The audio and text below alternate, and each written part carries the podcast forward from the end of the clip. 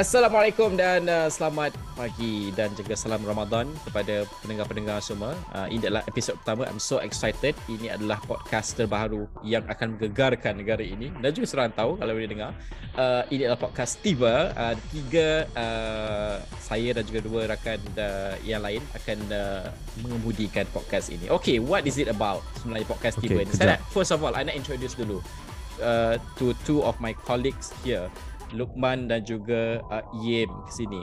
Perkenalkan diri okay. anda dahulu supaya audience tahu. Lukman, go ahead. Kita sebenarnya dah kerja dengan each other, tiga-tiga kita ni. Dekat awal ni dah banyak tahun. And then kita pun dah buat podcast years. dengan each other. Tapi ini adalah kali pertama that we put together. Actually, sama ada dekat awal ni, seingat aku, ataupun dekat podcast. So it's Memang. pretty interesting. It is the first time. Dan uh, kita punya style ni berbeza. Kerja tu, Tu pasal ha. bila Najib buka tu dia kata dia akan menggegarkan tu. Aku macam because kita kena readykan Nadma tau. Nadma ni akan prepare sebab the crisis dia akan besar berapa berapa Richter babe? Berapa Richter? It's too much. It's it's 12.9. Lagi banyak daripada Richter scale.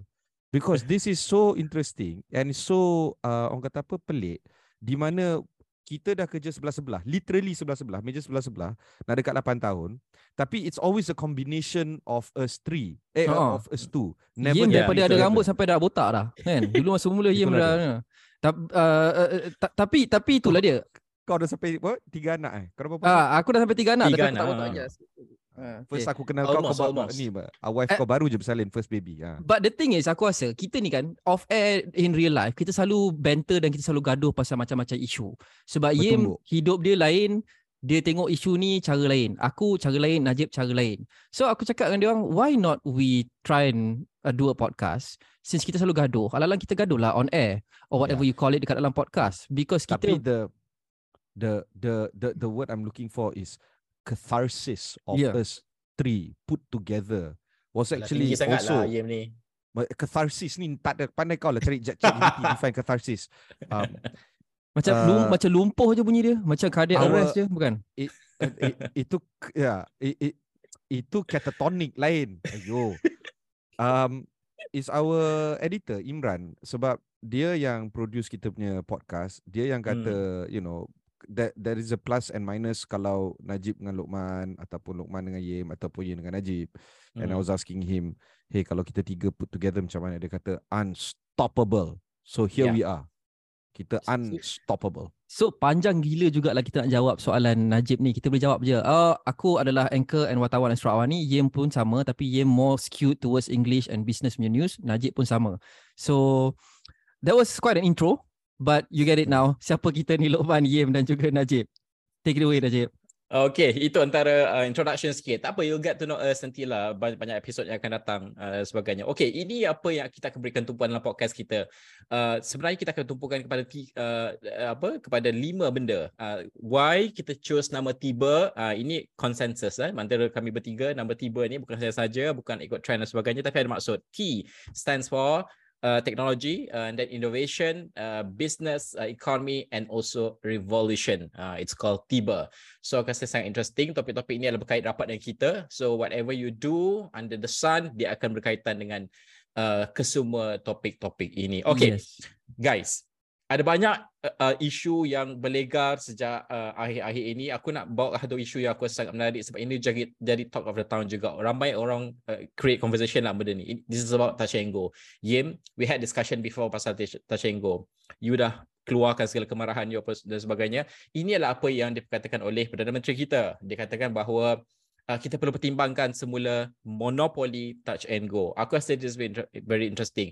Everyone kejap, kejap. knows kejap. Uh, this is kejap. a monopoly. Kita, kita mainkan klip uh, daripada uh, Datuk Sri Anwar Ibrahim. My my last question is do you have any plans to dismantle the touch and go monopoly in our transport and road systems?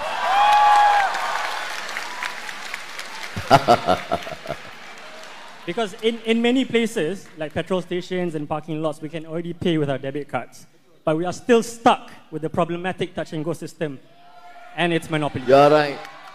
You see, touch and go has been in operations for the more, more than two decades.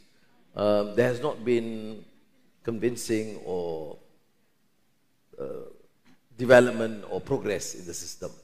And I think you are right. We will have to reconsider that. Thank you. Thank you. Thank you for your question. Okey, ha, itulah apa dia katakan tentang monopoli ni ha, supaya jelas lah tak ada salah dan sebagainya. Okey, right. Guys, I want to ask you sebab kita memang avid user. Lukman memang kau gonna go through toll. Aku memang suka guna untuk payment dan sebagainya.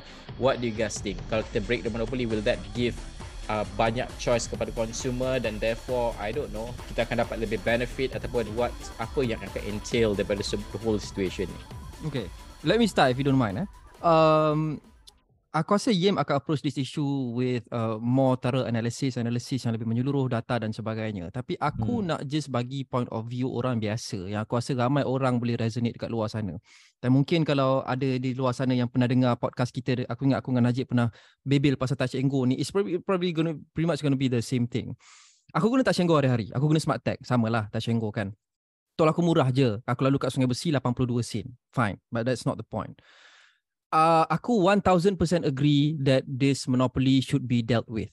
Sebab seperti hmm. mana yang kita lihat dalam sejarah dunia sebelum ini kat mana-mana pun, bila ada satu syarikat yang monopoli, dia tak takut akan dikalahkan dengan persaingan. Bila dia tak takut untuk dikalahkan dengan persaingan, dia tak ada motivation untuk sentiasa memberikan perkhidmatan yang terbaik.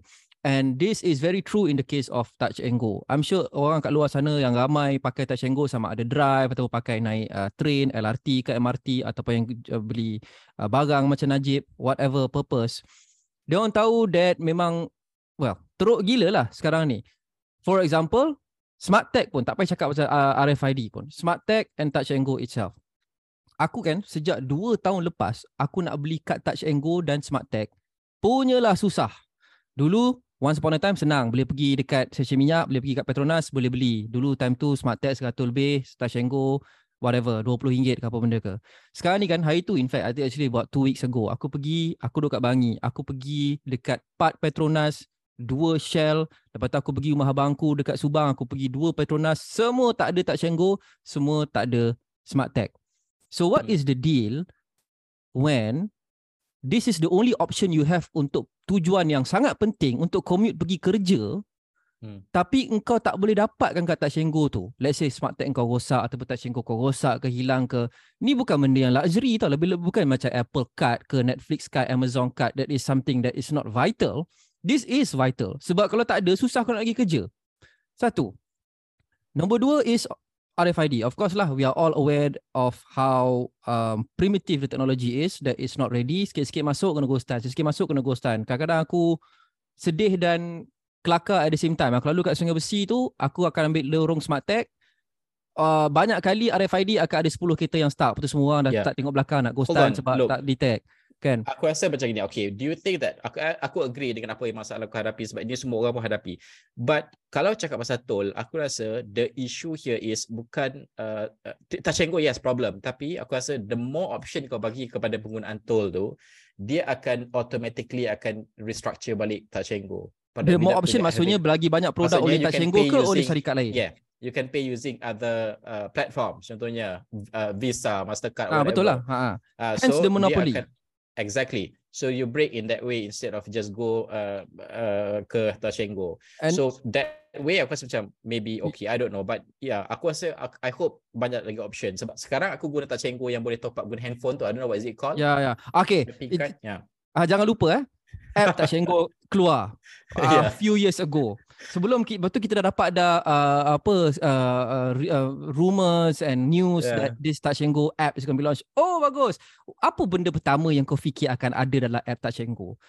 Semua orang fikir the first function yang confirm ada adalah untuk reload card lah. That's what hmm. is all about. Function-function yang lain bila bagi tiket wayang apa benda semua tu itu secondary lah. Lo and behold, surprise surprise keluar tak boleh reload. Oh uh, ada app touch and go tapi tak boleh reload card. A while later tak cenggu kata okay lah okay lah kita try to tackle this problem. Kita keluarkan kad baru yang kali ini boleh reload pakai telefon. Okay? Keluar kad tu tak cukup stok so aku actually dah berapa tahun aku guna smart tag dengan touch and go ni baru about a month ago yang aku dapat kad yang whatever they call ini enhanced card yang boleh reload pakai telefon. Itu pun sebab dalam grup WhatsApp apartment aku tiba-tiba ada seorang sipulan ni kata eh aku ada terbeli lebih lah siapa nak beli so just by chance just by luck yang aku dapat. Hmm. So sekarang aku boleh hmm. reload. Tapi think of all the, the the hundreds of thousands of people out there yang masih lagi nak mencari benda ni. Lepas tu ada scalpers dekat uh, online platforms yang jual mahal gila. So all in all, pokoknya adalah when a company tak ada competition dan dia monopoly, dia tak ada motivation lah untuk address problems, key problems like this dan menjadikan yeah. perkhidmatan dia cukup bagus. Look at telcos for example. Kau tahu Digi Celcom is always competing to give the best deals, the best coverage, the best apa because ada competition and that's how yeah. it should be. So thousand percent. Tapi merge, tapi dia nak merge dah. Uh, so don't know after that. Tak apa, tu tu another topic. Yeah, Ibrahim, another day. Yem, yem, yem, yem. Okay itu orang ramai ya. fikirlah yeah. macam mana. I'm sure kau pun kan, one of the users lah. Tapi untuk kau, no, what do you think of all the, the whole idea ni?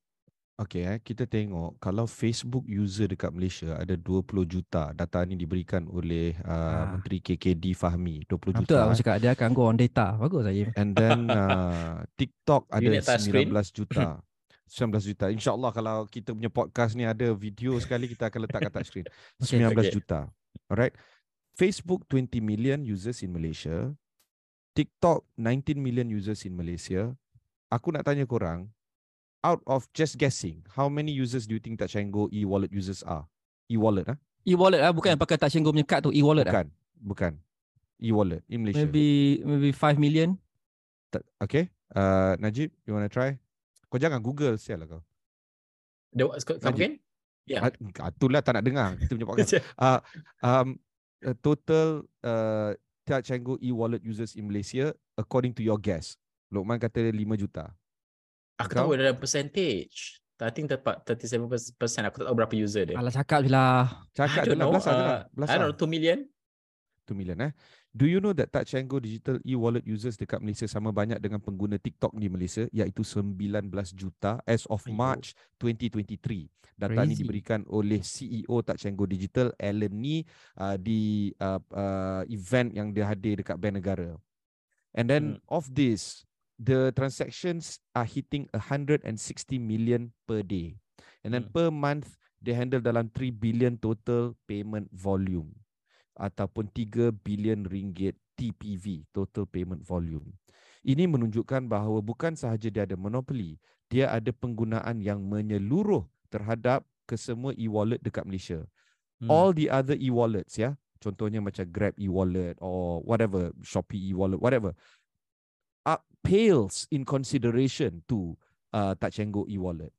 And I don't know what it's being used dulu masa aku dekat CMB majority of the time that uh, touch and go masa tu tak ada e-wallet pun. Touch and go card was used was uh, dekat toll house. Uh, i think 97% ke 99% ke something to that degree ya yeah? today you can pay touch and go e-wallet for anything. So hmm. if it is by sheer volume of uh, payment touch and go nombor satu. If it's transaction per day touch and go nombor satu. If it's uh, touch and go wallet e-wallet users Touch and Go nombor satu. Uh, because of this predominant position that it has, even if Anwar ke, Fahmi ke, whoever lah uh, menteri uh, apa nama, I know this is digital but it's also impacting um, pengguna. Pengguna menteri siapa? Is it Saludin Ayub? Saludin Ayub lah. Yang, okay. Even if katakan that kementerian masuk into the picture, is it going to be able to unwind what ha- what Touch and Go has been receiving? The answer is no because the force that it has garnered over the entire market is so big. Your daily complaints yang Lokman main, main cakap ni, oh pergi sana tak ada, pergi sini tak ada, it, it can't be resolved. Now I'm not trying to be the devil's advocate. I'm not trying to say, oh, you know, uh, uh, Touch and Go should no longer be a monopoly. What I'm trying to say is Touch and Go has reached that point in that point of stage where it is so big. Even if the government takes away the monopoly, there's no point because dah terlalu kehadapan. Uh, that's my point. Yeah, but I think I think it's I disagree with the point of let's try and not break the monopoly because they are already too big. And I think uh, I don't want to go into specific examples, banyak like examples worldwide pun where there were maybe one or two companies in whatever industry yang pada awal-awalnya monopoly. But competitors can be introduced and it will not take overnight lah. Of course, market share touch and go sangatlah besar. Tapi uh, pada pendapat aku lah then I, I, I just can't accept the fact that because of that uh, tak boleh buat apa kan nak buat macam mana? So kita terus lah buat macam ni. Because we've given Touch and Go dah banyak tahun to actually step up to the mark untuk improve the quality of its products. And at best it has been incremental. Sikit sangat. But the key problems have not been addressed up to this day. So I don't know. Najib selaku pengguna Sebab aku tengok banyak From the point of view of toll. Aku tak banyak sangat guna and Go untuk beli barang. Aku selalu guna Apple Pay je senang. Aku tak bawa wallet kan Tapi macam Najib yang yang beli barang, beli barang kat 7E yang benda semua dipakai tak senggu, maybe you have a different point of view because we disagree. It's not just that. Because though, tiebreaker. The, the the apps tu offers you the investment yang orang uh, kata aku jangan invest lah whatever lah. But then aku rasa macam it's just another uh, portfolio lah so called. Yelah, tapi macam 0.00003% or something like that kan. Dapat lah. But it's something. Kau ingat tak meme lah? It's something ah, macam tu. Tapi j- just to frame it right because orang semua kadang-kadang dia confuse ataupun dia convolute the conversation of Touch and Go and then TNG e-wallet because Touch and Go is a subsidiary of company of CIMB. Uh, but Correct. Touch and Go e-wallet is actually a 50-50 collaboration or joint venture between Ant Financial Group and uh, Touch and Go, right? Jadi Touch and Go kahwin dengan Ant Financial, maka anak dia orang TNG Digital Yeah. e-wallet. Banyak So are we- lah. Yep. So are we targeting mana yang kita nak unwind the monopoly? Is it TNG e-wallet ataupun Touch and Go company dia punya parent kepada ni which is a subsidiary of CIMB? Which one is it? And then of course, if you think about the e-wallet style of CIMB, eventually they akan create another e-wallet which means Hmm. it's just going to be another solution of uh, uh payment system that is being done by another company or a bank. Yeah. So what do we want to solve here? Is it is it a monopoly element of touch and go ataupun we want to improve e-wallets in general in Malaysia? Aku Because aku maybe bias se- sebab aku aku use Touch and Go 99% for eh, the card Touch and Go card or Smart Tag for commute. And uh, to me the answer is that the Touch and Go card not so much the e-wallet because maybe aku tak tahu banyak sebab aku tak guna macam banyak macam Najib so Najib can correct me if I'm wrong. I think 90% of the problem yang tak cukup bagus ni is dekat produk yang uh, kita guna untuk commute. Produk yang kita guna untuk reload kalau touch and go apa uh, kau nak pakai untuk toll, kau nak beli touch and go baru, kau nak beli smart tag baru and things like that. So I think kalau nak address zoom in on that rather than the e-wallet sebab my limited experience e-wallet touch and go ini not perfect tapi it's much better than the the the commute card aspect of the product uh, punya product of, the company. Okay, final word eh, final word. Uh, if I were to look at government trying to unwind monopoly of touch and go, the way I look at it is dekat jalan raya, maknanya touch and go card uh, must not be allowed as a monopoly. It can be any card and then the device to read it can be anything. Maknanya RFID tu dia boleh link to my Maybank to you, my Shopee Pay, my whatever lah, my uh, Grab Pay, whatever. Ya, Ah, sekarang ni aku itu- nak pergi kompleks PKNS Bangi pun dah boleh pakai debit card Maybank or whatever debit card. So it shouldn't be hard that hard to do, you know what I mean? No, it's not that hard. It's just lockdown aja. In fact, kau kau kan remember tak yang masa uh, uh, yang uh, RFID tu kan punya lama plus highway nak introduce. Ah, tu Iyalah, plus tu ha-ha. satu hal. That's another monopoly. Okay, that's how I look at the unwinding of the monopoly. But I don't look at Touch and Go digital e-wallet, TNG e-wallet as a monopoly because I think that the the product is competitive enough in the market. That's how I look at it. What about korang? I korang agree. rasa Yeah? I agree dengan Yem. So aku rasa tengah tunggu lah benda ni sebab aku rasa there's of course reason lah kenapa benda tu. Dan aku agree juga dengan Luqman dia kata kalau kau uh, break the monopoly to certain extent dia akan ubah in terms of the innovation that we gonna see and have untuk orang ramai so that the offer tu akan lagi better in terms of the the the user part yang toll dan sebagainya ni. Aku rasa benda-benda macam tu yang akan jadi exciting more lah. Dan dan dan I think the whole picture yang kita cuba nak tengok adalah the whole idea of benda ni menjadi satu benda yang uh, inovatif untuk kita punya solution, payment solution dan everything that we do in our daily life. If you go to Singapore kan, one card you can use everything for everything contohnya kan. So that kind of things lah. So to what extent uh, by breaking the monopoly ni akan ubah cara kita Hmm. you know. Tak, actually to be, to be fair teknologi. Touch and Go pun boleh kat sini boleh guna pretty much one card for almost everything daripada Hmm. toll ke parking ke beli barang. Cumanya the quality of that product and the availability of that product tu macam aku cakap Hmm. lah kan uh, RFID is another matter the quality of the product pun uh, ada, banyak yang kita boleh uh, point towards lah. Tapi itulah it, it, it may sound simple tau sebab aku ingat dulu not too long ago this thing was raised in parliament tak silap aku bukan this session but the last sitting yang ada MP bangkitkan pasal touch and go because to some people it may be trivial. Alah nak beli touch and go tak ada. Tapi this affects so many people because dia orang punya commute rely heavily on touch and go slash smart tag. So Hmm. even a, something yang mungkin kau nampak macam kecil, alah kau bagi tiga Petronas tak dapat beli touch and go, tu pun kau nak bising. Tapi Hmm. it a virtual it, ultimately affects aku punya commute. Macam mana aku nak ni tak kalau aku nak pakai tunai ke ada some tolls yang sekarang tak tak boleh pakai tunai. Uh, ada some tolls yang RFID yang boleh semua but then tak boleh nak dapat. So how do how do I freaking get to work? Tapi one last thing lah aku rasa before kita wrap up this topic. Isu ni dah bertahun tau. Dah lama. Dah many administration. Beramai Perdana Menteri, banyak kerajaan. Uh, adakah kau rasa PM cakap macam ni just because he had to? Sebab ada orang tanya soalan, dia dekat atas stage. Will you address the touch and go monopoly? And because it involves like big negative words like macam monopoly, he kind of had to say yes tak? Takkan dia nak cakap, oh tak ada, kita takkan address monopoly. Mesti dia, there couldn't have been any other answer except yes. So adakah kau rasa dia actually akan follow through benda ni? Especially at least in this term with this government. Well, I think boleh boleh dia orang dia boleh uh, check on benda tu sebab sekarang ni dia orang duk bercakap pasal reform uh, reform institutional lah apa semua all these big words apa semua kan. So what it means kat mana yang dia nak ubah supaya kehidupan rakyat ni yang tertekan dengan I don't know kos hidup dan kesusahan ni dapat diselesaikan. If it means ke- kesusahan kau tu adalah melalui go sebagai contoh by all means aku rasa dia akan buat juga. Tak ada masalah pun. But then aku rasa it's not about soalan tu ditanya dan dia kena jawab dan therefore dia terperangkap. I don't think dia at that level aku rasa lah so Really aku ah? rasa memang yang yeah. Sebab kalau aku I kalau mean, aku pun aku nak open- cakap apa tak aku cakap I mean tak this aku. kind of things is this kind of things is open secret uh, when it comes to touch and go dan juga you know monopoli da- dalam sistem is Malaysia ni. wider because uh, Anwar kata dia nak buka monopoli for bernas, nak buka monopoli for subsidy Yeah, of exactly, you know, yeah. beras. So is this one of the many monopolies that he's going to unwind? And if so, Hmm. my God, the the the the friction is going to be so hard. Eh bukan Hmm. senang tau nak pecah-pecah monopoli kiri Yeah. kanan ni. Yelah kau ni Hmm. PM apa semua and of course jawatan Perdana Menteri dekat Malaysia ni memanglah super ultra kuat.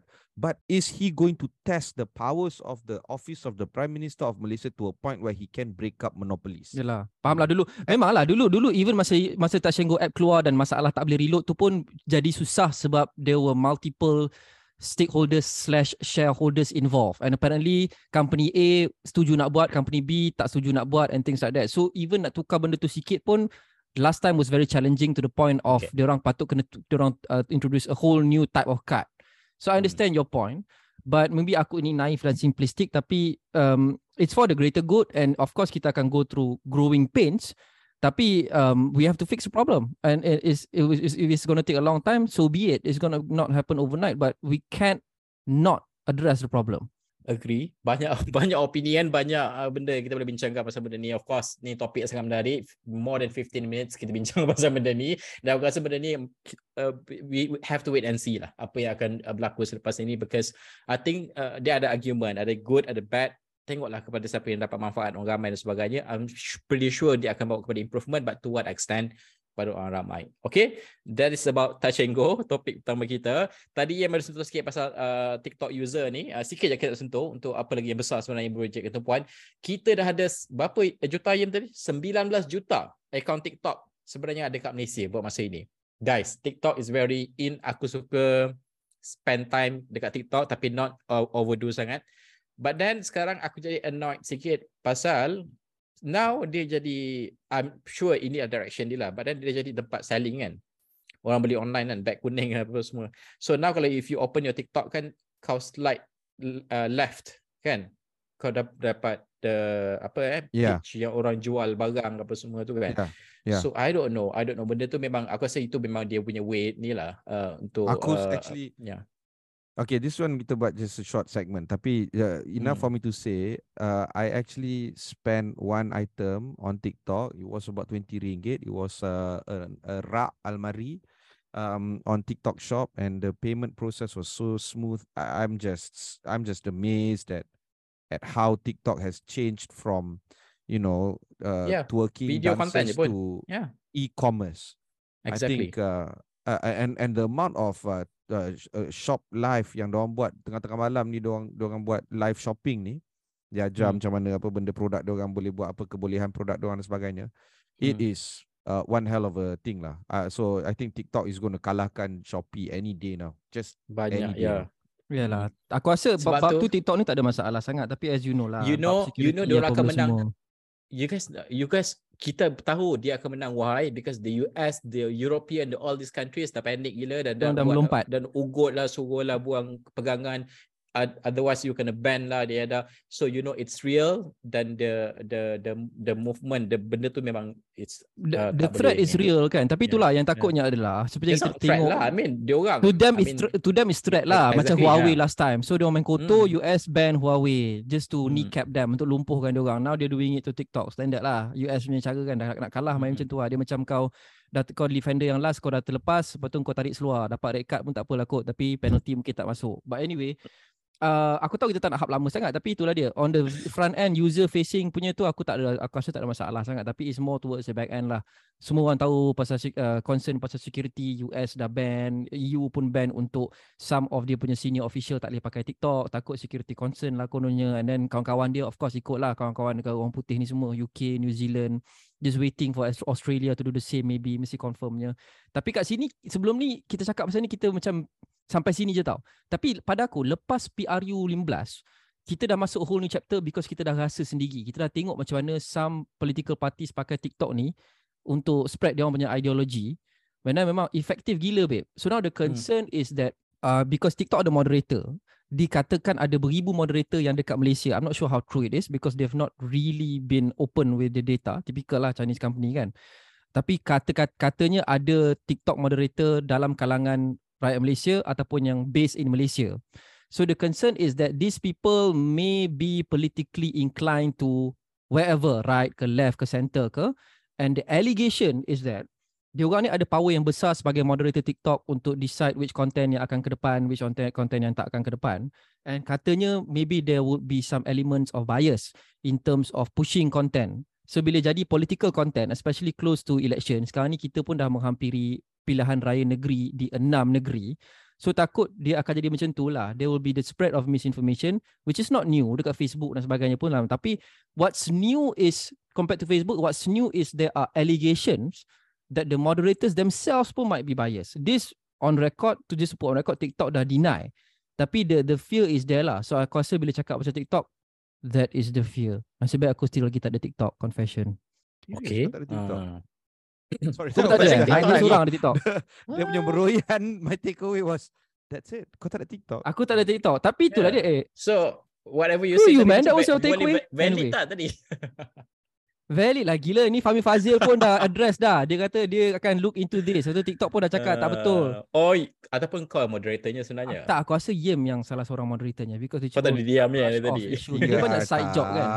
Tak tak tak tak Aku tak ada aku memang tengok tengok benda-benda yang macam I don't know Worth the noting YouTube version Fazil... aku tengok shorter version dekat TikTok. Itu je aku buat dekat TikTok. Aku tak ada more than that. Alright. okay. But, but eh, kejap kejap. But Fahmi yeah. Fazil kata uh, ada uh, pemindahan terhadap akta publication yang akan dijangka uh, ditabelkan dekat parlimen uh, untuk memastikan bahawa uh, dia dapat uh, selesaikan isu 3R. I feel he didn't say, but I feel yang he's trying to address 3R issue dekat TikTok. 3R ni race, religion and royalty. Apa? Royalty. Ah. So I think that's what he's trying to get at. Uh, but he didn't say. Uh, tapi aku rasa pemindahan terhadap akta-akta ini akan membolehkan kerajaan untuk mengambil tindakan terhadap mana-mana pihak yang akan uh, say sensitive things towards 3R. I personally am not in favor of censorship and and and control. I really don't think that works. It has never worked. But if the government thinks that this uh, thing is going to work, okay lah, up to the government lah. But generally speaking, censorship never works. And then slippery slope. Kau sensor yeah. ni, and then what else does it uh, is it going to stop? Dia macam KWS lah. Bila kau dah keluarkan first time, betul kau dah terbiasa. Betul kau nak suruh banyak uh, kali bagi keluarkan 3-4 kali kan? Yeah, okay. slippery slope. Dua topik tu, dua topik besar. Aku rasa ni memang create conversation gila sebab orang nak tahu you know, what what's going to happen and then what how is it going to impact them dan sebagainya lah dua benda tu. Okay, itu segmen kita apa yang menjadi tumpuan dan juga apa lagi yang besar untuk segmen dalam uh, ketika keempat ini teknologi dan uh, business ekonomi dan juga uh, revolution ni. Uh, Lukman kita ada segmen seterusnya. Aku rasa segmen ini sangat menarik because this is what the conversation around dalam social media Lukman. Oh kita tak break langsung ah. Penat lah aku bebel. Aku bebel paling banyak. Okay kita letak muzik kat sini. Kita break ke? Break, we can go to break. Kita senyap. Anda kembali bersama podcast tiba. Kita kembali sekarang ke dalam segmen baru. Memanglah semua baru sebab kita first episode kan segmen nama dia tiba je. Tibanya, tiba je ni apa? Tiba Tibanya. je ni adalah kita ni banyak mengoyan dan membebel antara tiga kita. Tapi kita tak naklah membebel shot sendiri seorang-seorang. Kita nak mendapatkan pandangan daripada orang yang dengar ataupun so, our Sokmat followers sebab itu way communication tu important kan tak naklah kita cakap kau dengar aje so kita nak dapatkan apa orang fikir apa pertanyaan orang berkenaan dengan isu-isu besar yang kita selalu bincangkan kali ini untuk segmen tiba je isu dia adalah meta verified tadi kita dah cakap sikit pasal TikTok ni kita cakap pasal meta pula parent company of Facebook. Senang ceritanya adalah dia orang pun nak jual blue tick tu verified sign tu dia nak ikut Twitter. As you may know Twitter dah start as, uh, lepas Elon Musk take over dia orang dah start menjual verification tu verified sign tu yang korang semua ada. Uh, I think it, is about now is USD 8 a month kan 8 US dollar per month. So that's about what? That's about 33 35 ringgit a month. Dan Meta pun RM30 ah ataupun uh, RM30 kalau kau bayar bulan-bulan, RM30 kalau kau bayar setahun.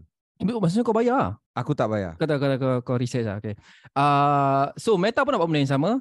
Tapi dia akan buat untuk Instagram dan juga Facebook because as you know Meta owns both Instagram and Facebook. Dia packagekan, hmm. kombokan harga dia adalah 11.99 USD sebulan. So lebih Hmm. kurang 12 dolar sebulan. You do the math lah tu berapa? Itu lebih kurang 50 ringgit lah sebulan more or less.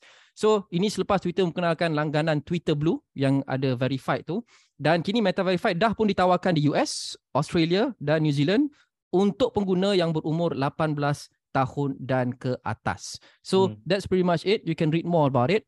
So kita ada satu soalan daripada Rani dekat Twitter. Rani 3315 dia punya handle dia. Dia kata as we've seen with Twitter, aku paraphrase lah eh. As we've seen with Twitter, the concern is that almost everyone boleh impersonate almost everyone. Kau boleh menyamar jadi siapa-siapa. Si Polan ni boleh juga menyamar jadi Bernie Sanders ke siapa-siapa ke kau nak menyamar jadi Anthony Loke ke apa ke. So apa yang safeguard yang patut ada pada Meta dan uh, uh, patut I- uh, Facebook dan IG verified ini untuk mengelakkan benda yang sama berlaku. Floor is open, Najib or Yim. What do you think? Silakan Yem. Uh, uh, saya defer balik kepada Najib sebab uh, kita kita Tak, tak, aku tak rasa- dengar Okay lah, I'm that's sure the end of this Najib. segment. I'm Thank sure- you for... No, no, no. Okay. Sial no, lah. I'm sure dia ada assessment untuk kau dapat uh, benda tu. Dia takkan jual sesaja. Kau akan ada kelebihan. Contohnya aku rasa the main thing adalah business.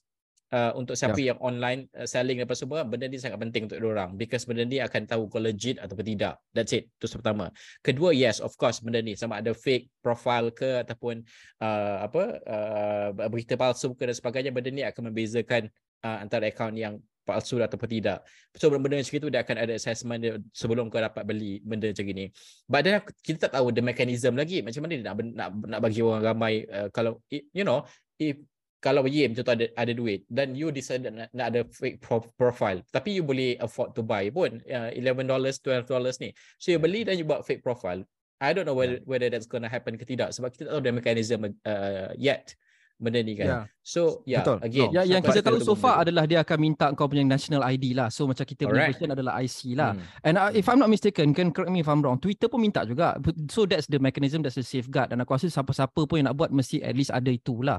Uh, tapi But tu do they aku- have access to our our our data like macam tu? Ah So, itu macam- ya ah. that's that's okay. that's one more concern tapi i- i- before okay. that macam aku tengok kat Washington Post ni dia orang pun with all the so called safeguards yang ada dia orang Hmm. dapat verified account untuk impersonation punya account impersonator punya account dia orang buat satu account comedian satu account senator tau senator so macam Hmm. kita buat account senator ataupun MP kat sini uh, bypass all the safeguards uh, in some way dan Hmm. masih lagi boleh menyamar kalau aku nak menyamar jadi MP mungkin boleh dengan meta ni and of course satu lagi concern macam yang Najib cakap tadi Hmm. that means that's mean that means engkau boleh engkau sekarang ni perlu bagi data IC engkau juga dekat all the social media platforms tak cukup lagi dengan data yang dah sedia ada dan dia ada banyak gila data PDPA macam mana ni? ah the, uh, now No. kita dah kena Sa- bagi IC number so they will just have more of your data No, of course. In fact, not just that, your location as well. Baru pagi tadi, ini lillahi ta'ala aku tak tipu, sumpah ni.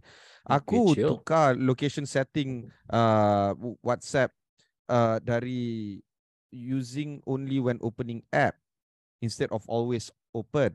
Aku nak bagi location, live location aku dekat kawan aku, I'm driving to uh, pick the, ni kawan aku. Tak boleh.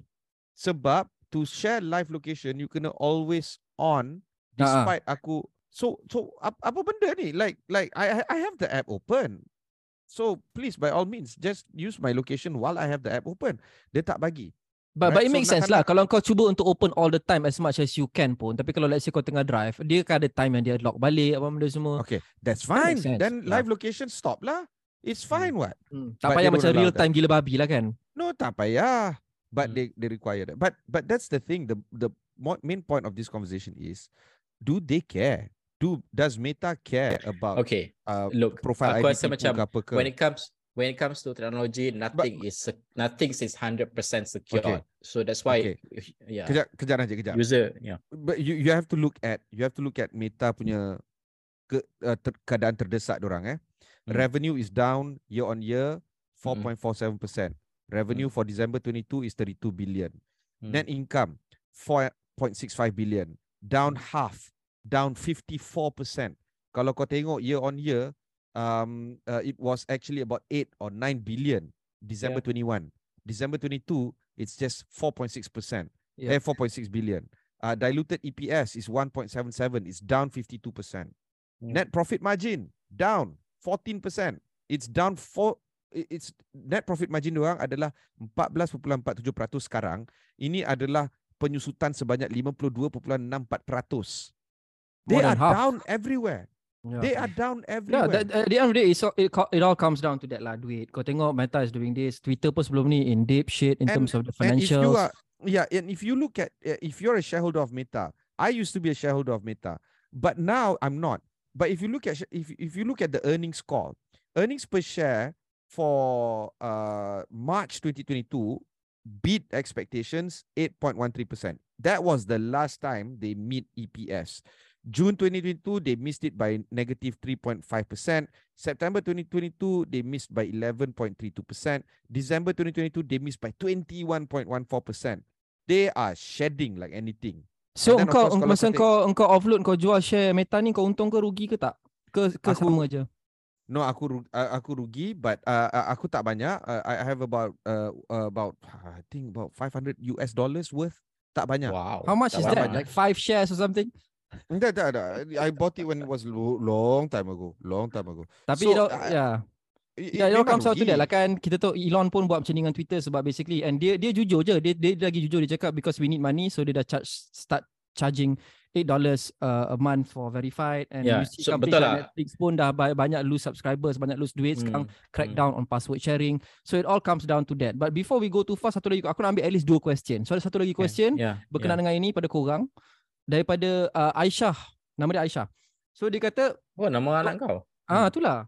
Uh, soalan cepu masnya adalah adakah korang akan beli Meta Verified ni? Adakah korang sanggup bayar RM50 Yes. sebulan just so yes, IG yes, yes, kau yes, yes. Kenapa? Ken- do, d- does it make a difference? Does it make a difference? Yes.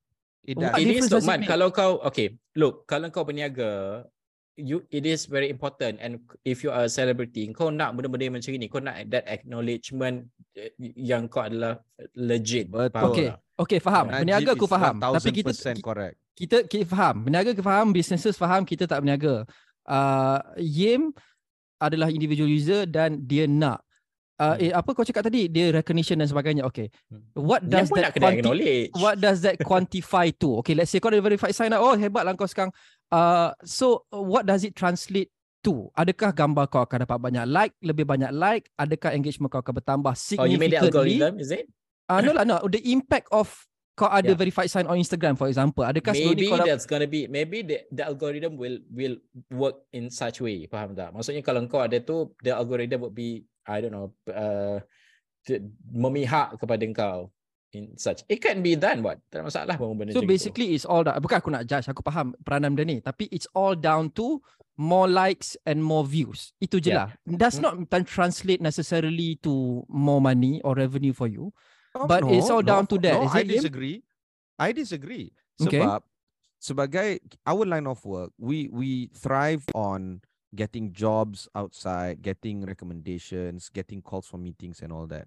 They look at our uh, our legitimacy and I I'm sure ada study yang menunjukkan bahawa kalau kau ada bintang biru tu, suddenly kau punya followers akan bertambah. I I I'm sure there is a study. I don't have the data. But that's logical because- lah. Fine lah. Okay.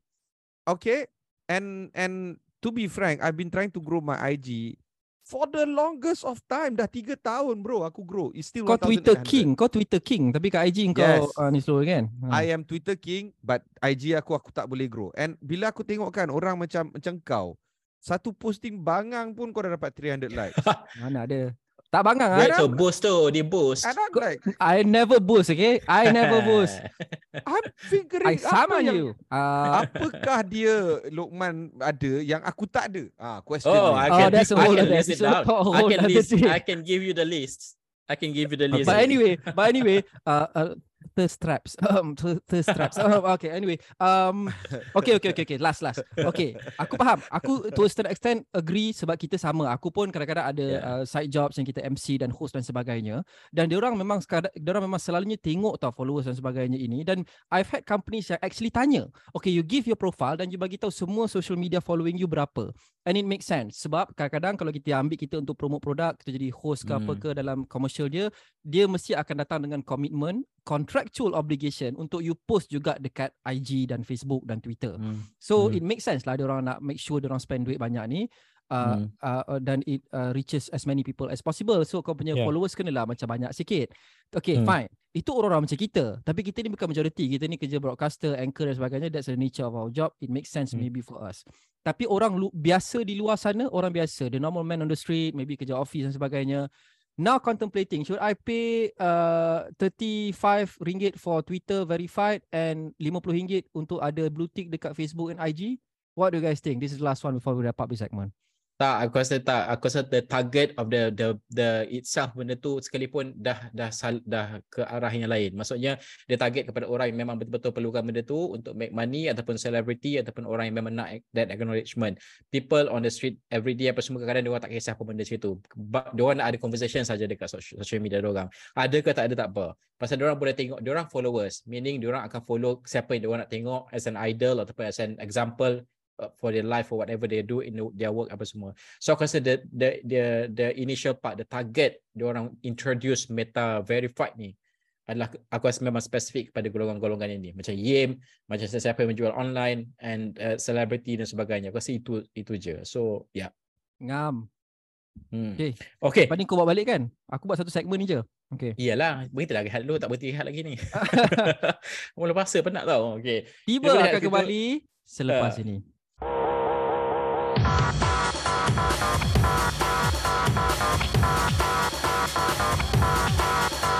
Kembali semua dalam podcast Tiba bersama dengan uh, GB, Luke and also Yin. Okay, uh, banyak benda kita bincangkan, panjang dah masanya tapi benda ni sangat menarik. Aku nak bawa kepada segmen ramalan ni sangat menarik sebab kita kan suka ramal-ramal kan apa nak jadi. Look, Baru kita bertiga Ramadan. memang suka guna Okay, like one kita- hour in. okay, okay. Kita bertiga memang suka kita bertiga memang suka guna chat GPT, okay? Uh, be it for our work ke ataupun untuk re- reference benda lah. Now, kita pernah bincang Yim sebelum ni pasal uh, benda ni, uh, chat GPT dalam aspek pendidikan sebab ramai orang gusar lah. Diorang buat essay pun guna chat GPT, diorang jawab exam pun guna chat GPT. So cikgu pun pening. Tapi memanglah ada apps lain yang I don't know akan diwujudkan ataupun dah diwujudkan untuk trace sama ada kau guna chat GPT ataupun tidak. Now, question uh, uh, artikel yang aku nak bawakan dan juga benda yang aku nak kongsikan adalah berkaitan dengan satu artikel ni. Kementerian Pendidikan Tinggi dia akan meneliti garis panduan penggunaan chat GPT. Dia tak dia tak kata diharamkan tapi ada garis panduan. But to what extent dan macam mana assessment ah itu menjadi persoalan dia. Now, aku pernah dengar sebelum discussion mengatakan bahawa if kalau kita stop ataupun mengganggu perkembangan teknologi dalam chat GPT ini dia akan mengganggu sistem pendidikan kita. Uh, uh, sebaliknya apa yang dikatakan adalah sistem pendidikan itu yang perlu evolve seiring perubahan teknologi which is one of them adalah chat GPT. So aku tak tahu macam mana dia nak berubah sebab sedia ada pun kita nak minta ke perubahan pun ada hurdles dia.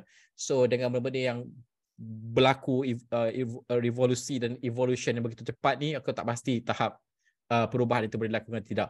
I aku Boleh, all boleh. for it uh, innovation teknologi ni but then aku tak pasti apa garis panduan dan macam mana ini akan diaplikasikan. Ya. Yeah. Okay. First kita tengok dulu website Kementerian Pendidikan Tinggi. Kita tengok macam mana apa dia punya uh, uh, CMS yang orang pakai.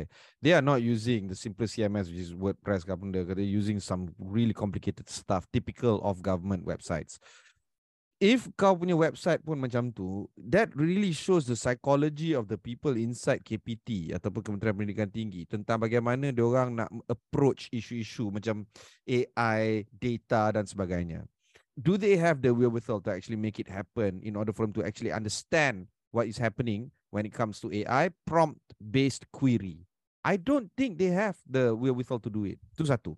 Second is, kenapa Kementerian Pendidikan Tinggi sahaja dia orang tak tahu ke generation alpha? Generation alpha yang semua beranak uh, apa nama uh, 2000s onward. Dia orang semua dah start ma- masuk kerja sekarang. Kita pun ada satu colleague uh, ni apa nama uh, apa uh, Najib uh, generation alpha. Dia, dia lahir tahun 2000 they are not using any of these uh, uh, traditional items of of uh, work productivity the way we do dia tak pakai hmm. powerpoint dia pakai canva. Dia tak pakai uh, word uh, dia dia pakai something else okay? Um dia tak pakai uh, uh, notebook yang yang dulu masa aku kerja dulu kita bawa buku note note note notebook tu bawa masa kata tulis tulis tulis. No they just use it uh, on the ipad. The most important thing here is what next for garis panduan penggunaan ChatGPT untuk education at large not just Kementerian Pendidikan Tinggi, tapi Kementerian Pendidikan and most importantly HRDF and lifelong learning organizations like HRDF. The most important thing here is for us to understand that ChatGPT is a tool for us to move ahead when it comes to using AI to help our jobs. If you don't know your main job, it's very hard for you to build your jobs using, even if you're using ChatGPT. So that is the idea here. My question is, how many of the KSU, Timbalan KSU, all these uh, you know uh, uh, dekan timbalan dekan rector chancellor dan sebagainya guna chat GPT do they use it daily? Because i do. In fact i'm a chat GPT plus i don't think they use it at all. Not daily. They don't use it at all. Ah, jadi uh, they approach this I, aku rasa tak fair lah cakap macam tu. Maybe ada. Maybe ada okay, yang maybe guna ada. 3 out of yeah. 10 million. Really? It's still ada. Okay? I'm sure tapi macam tapi macam tak ada lah. What, what i'm trying to say is if if an alien comes to earth and then ask us, the humans, tell us about how to make a movie, and then we describe it to the alien, and then the alien balik kepada the punya planet, and then makes a movie based on what we tell them, you're gonna get the funkiest movie ever in that alien punya planet. This is the same thing. Bila KPT datang dengan KSU-KSU bagai dia, duduk untuk meneliti konon-konon garis panduan penggunaan chat GPT dan sebagainya, they don't know they don't use it daily they don't know how to monetize it they don't know how to use it on on on uh, apa on improving their lives macam kita you know the descriptor of a podcast show semua tu kita buat in fact outline dan sebagainya all that we do on ChatGPT they don't know and then now they build a garis panduan is going to be so wonged out and knowing government by the time diorang siap garis panduan ni dah ada GPT-5 by then Okay. Hmm. Adakah what? aku seorang yang mempunyai pandangan yang simplistik dan controversial berkenaan Teruskan. dengan uh, penggunaan chat GPT pasal pendidikan. And I'm focusing on the students part eh, not uh, so much on the lecturer TNC VC macam yang cakap on the students punya part. So now the question is macam mana kau nak buat garis panduan chat GPT boleh digunakan oleh student? Of course this means untuk buat paper dan sebagainya academic research apa benda semua lah pada aku as of this point lah now sebab benda ni bergerak pantas. Tapi as of now pendapat aku adalah garis panduan dia hanyalah patut boleh guna chat GPT as long as tak sampai tahap plagiarize kerja orang lain. Itu saja sebab chat GPT scours the internet dia train on uh, countless text yang tak boleh dielakkan inevitably akan uh, scour through existing work as well. So ada risk yang apa-apa jawapan yang akan keluar dan kau akan pakai copy paste dekat situ adalah hasil kerja uh, dan penyelidikan orang lain. So that's plagiarism if you don't code it proper, uh, properly. Sebab pada aku, at the end of the day, apa matlamat pendidikan? Matlamat pendidikan adalah untuk bukan ajak kau untuk hafal. Which is what we've been doing for the past at least 20 years. Sebab baca buku, sebelum ni baca buku sejarah ke, biologi ke apa ke, siapa pa- hafal paling terror, dialah yang paling boleh score exam. Because essentially it's just that. We ask, we encourage them, we teach them to memorize well because the final target is the exam. Exam grade bagus, masuk sekolah bagus, masuk universiti bagus, dapat kerja bagus. The real purpose to me adalah patut untuk how do you use your existing tools. This is what education should be. Eh? How do you use your existing tools available to you at any point in your life untuk make your life better dan untuk achieve goals. Berapa banyak ada kita sedengar pasal, oh dia ni CGPA 3.9 tapi masuk kerja haram, present pun tak kerti, problem solving pun tak kerti, critical thinking pun tak kerti. So pada aku if orang guna ChatGPT untuk achieve a goal contoh untuk keluarkan thesis dia degree level tanpa tahap plagiarize then that's no problem because what am I what what they're doing is using the tools available for them to them untuk achieve the goal dengan cara yang lagi efisien daripada engkau cara-cara lain sebelum ni lah okay? So this is a very controversial I think point of view sebab masih lagi ada orang cakap kau kena pergi study kat library untuk compile your thesis sama semua. Pada aku mm, no. If I'm able to do that maksudnya aku lagi pandai. Aku guna tool ni untuk capai the same outcome or better than you using only half the time for example. So the answer to the question is boleh uh, garis panduan chat GPT ni boleh ada tapi janganlah restriktif confirm jangan definitely jangan restriktif jangan sampai tahap plagiarize copy paste No, tapi we- if Yeah. I use it to Aku- complete my paper means means I'm smart Tak means boleh. I have critical thinking lah tak Tak, boleh. okay. Look, guys, aku rasa macam gini. Sebab the whole idea, aku agree dengan Uman dan, dan Yim as well. Tapi, uh, uh, again, pendidikan ni aku agree. Memang kadang-kadang kita bagi, bagi bagus Najib ni dia sentiasa dia- agree dengan kita dua-dua Of course lah, selalu aku gaduh kan, jadi, Yim? Aku kenalah jadi yang tengah-tengah tu lah, kan. So dia macam gini. Dia bila kau belajar, dia ajar kau problem solving skill. Tak kira apa yang kau belajar sekalipun itu satu. Kedua adalah kau punya critical thinking. Uh, so that bila kau masuk dalam pekerjaan kau ada that kebat tu kau boleh berfikir dengan tapi kritis tapi sekali. macam as of now uh, at least masa zaman kita tak ada pun Bik. mana ada kita ajar orang untuk score exam je that's the thing uh, the certain university maybe. oh wow private macam kau je lah okay Ah, fine tak lah, maksud aku macam tu. So the whole that's the whole idea and notion lah kan. Tapi bila ada chat GPT ni, aku tak tahu sejauh mana benda ni akan menjadikan student-student kita, kes aku tak ada experience lagi, menjadikan student-student kita dia macam malas, macam oh whatever, uh, just space. And then kau dapat jawapan dan tu. So dia tak membantu kau untuk berfikir secara kritis kepada satu-satu isu contohnya which is required untuk kau masuk dalam pekerjaan nanti.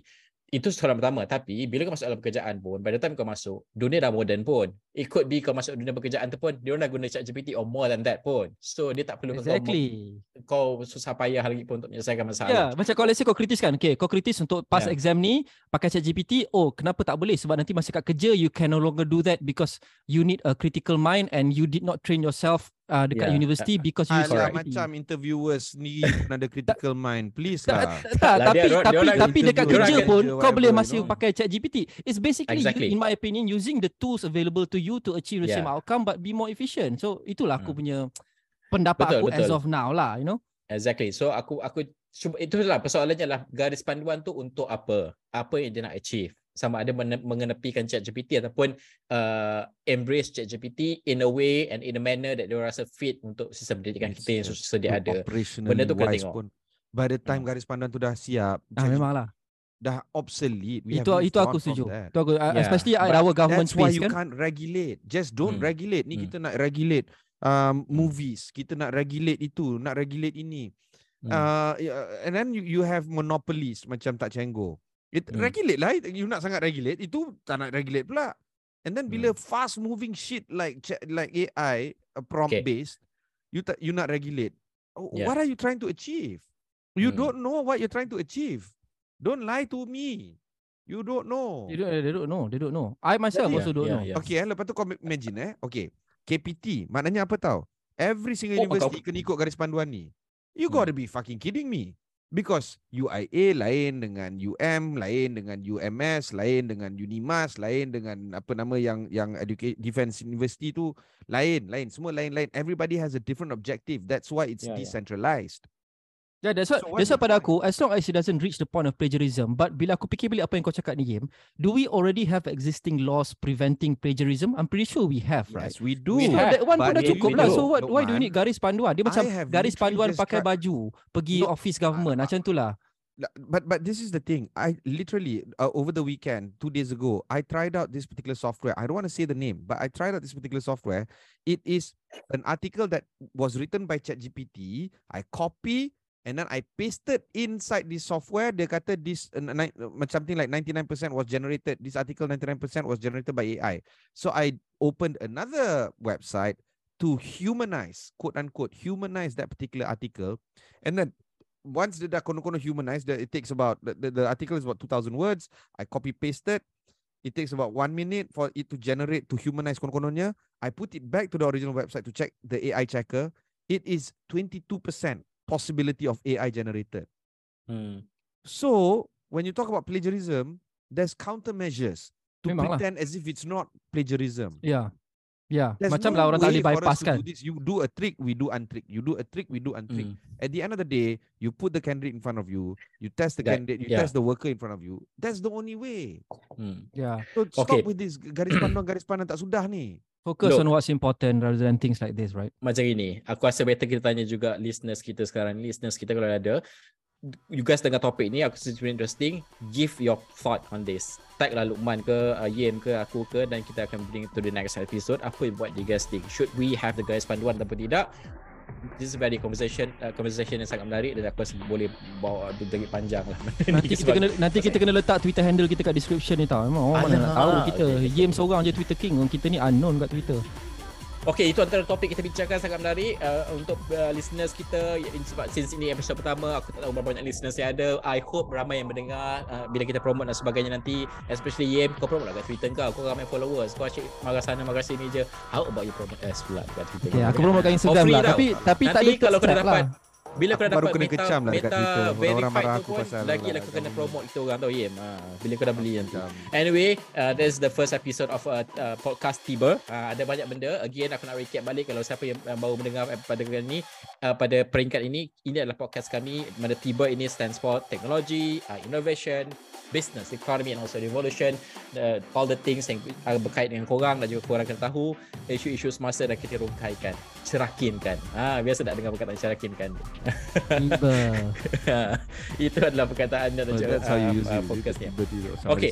Episod-episod akan datang uh, InsyaAllah Kita akan menjanjikan Dengan konten-konten lebih menarik Dan juga conversation Join the conversation Lokman akan ambil uh, Semua conversation di Twitter Di mana-mana social media Untuk dibincangkan juga Sekian saja Untuk episod pada kali ini GB, Luke and game channel bye, bye.